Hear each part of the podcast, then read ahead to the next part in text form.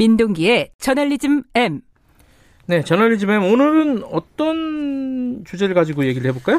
그 포털 관련한 아이템을 가져왔는데요. 윤영찬 의원 얘기 때문에 갖고 오신 거군요. 예. 네. 근데 이제 윤영찬 의원은 뭐 본인도 사과를 했기 때문에 네네. 이걸 다시 언급을 하진 않겠고요. 예. 오늘 할 얘기는 포털의 뉴스 공정성과 인공지능에 대해서 한번 얘기를 해보고자 합니다. 그러니까 포털이 어, 정치적으로 좀 편향돼 있다. 혹은 뭐 공정성에 문제가 있다. 이건 굉장히 오래된 얘기입니다. 그죠?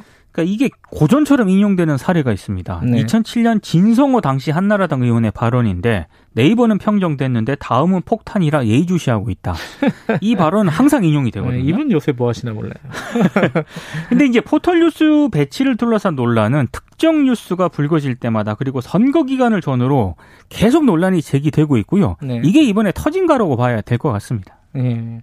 근데 이게 그 이런 논란이 있어서 이 포털 업체들이 어, 인공지능에 그냥 맡겨버리자 이렇게 논란 이게 결론을 내린 거였잖아요. 그러니까 그죠? 공정성 논란이 불가피하다 보니까 포털이 찾은 기술적 해법이 바로 인공지능인데요. 네. 그러니까 네이버 같은 경우에는 아예 그 뉴스 편집 기능을 자체 언론사에 맡겨버렸고요. 네.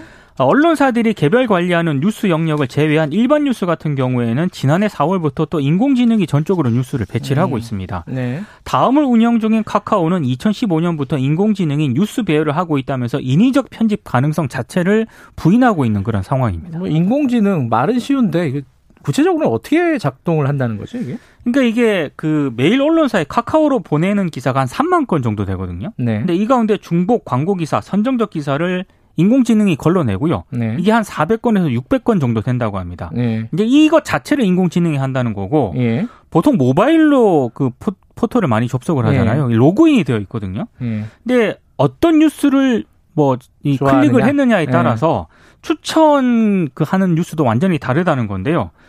정치 기사를 보는 그 유저들은 아무래도 정치 기사가 많이 추천이 되고 그렇죠. 스포츠나 연예 뉴스를 많이 보는 분들은 관련 기사가 많이 추천이 된다는 겁니다. 음. 그뭐 농담 삼아 그랬잖아요. 그 윤영찬 의원은 야당 기사를 많이 보는구나.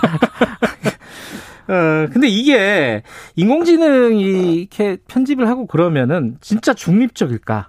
아, 아무도 개입할 수 없는 정말 이 공정한 어떤 편집이 될까? 근데 그게 어떻습니까? 전문가들도 네. 이 의문보를 찍고 있습니다. 네. 정보통신정책연구원 보고서를 보면 이른바 그 알고리즘을 구축하는 단계에서 개발자 성향 판단, 사회적 풍토 등에 따라서 알고리즘 자체가 편향적일 수밖에 없다 이렇게 쓰고 있거든요. 인공지능을 만드는 건 또 사람이니까. 그죠? 그렇죠. 네. 그러니까 그러니까 가치 판단이 개입될 수밖에 없다는 거고요. 예. 사실 논란이 불거질 때마다 불, 저기 불거질 때마다 포털의 입장은 똑같습니다. 인공지능이 뉴스를 배열하기 때문에 공정하다. 음. 이런 입장을 반복적으로 하고 있는데 근데 말씀하신 것처럼 기준 설정 자체를 사람이 하기 때문에 네. 인위적인 개입 가능성은 얼마 얼마든지 있는 거고요.